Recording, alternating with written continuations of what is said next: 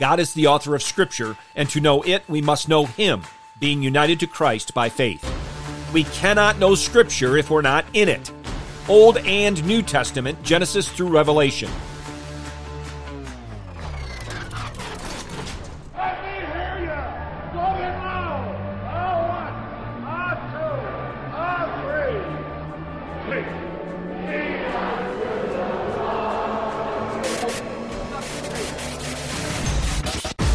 Welcome to In the Bullpen Up and Ready, a ministry of developing contenders. The call has come. You need to get up and ready now. And look who's coming up. High fly ball into right field. She is gone. In Westminster Confession of Faith, chapter 1, paragraph 7, we read these words All things in Scripture are not alike plain in themselves, nor alike clear unto all.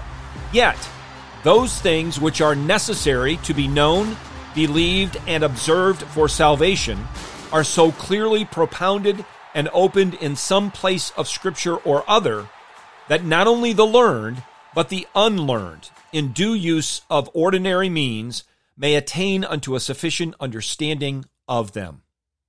So, what ordinary means are we to use to properly understand Scripture? Well, first of all, we must be consistent both in hearing and reading God's Word, and to do so with a teachable attitude, and in prayer, prayer that the Holy Spirit would reveal God's Word to us.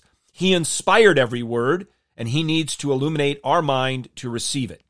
He needs to penetrate our hearts to embrace it, and permeate us, body and soul, to live it out.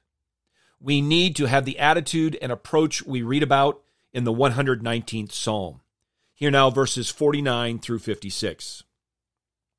Remember the word to your servant, in which you have made me hope. This is my comfort in my affliction, that your word has revived me.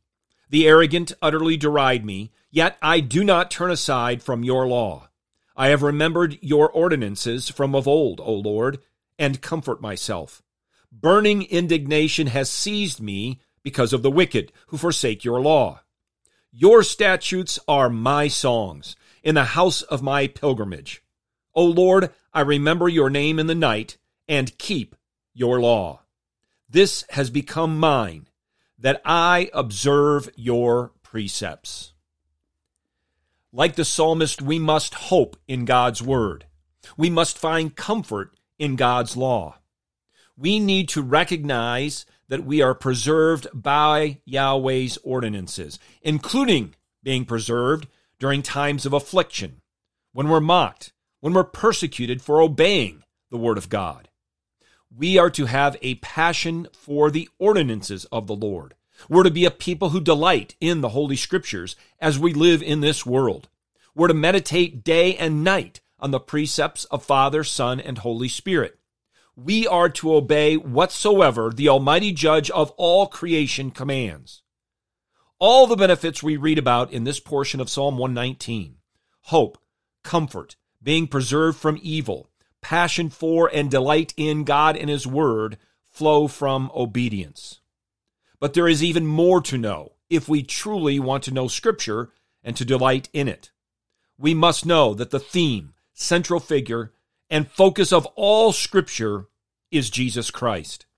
The word written is given to us to reveal the goodness and glory of the Word incarnate. Scripture is our Heavenly Father telling us, His children, the most wonderful story ever. The story of Jesus and His glory, of Jesus and His love. And He tells us this story in order that we may see Him more clearly, love Him more dearly, and follow Him more nearly. Get your eyes up, fixed on Jesus, the author and perfecter of faith, and be ready to deny yourself, take up your cross, and follow Him.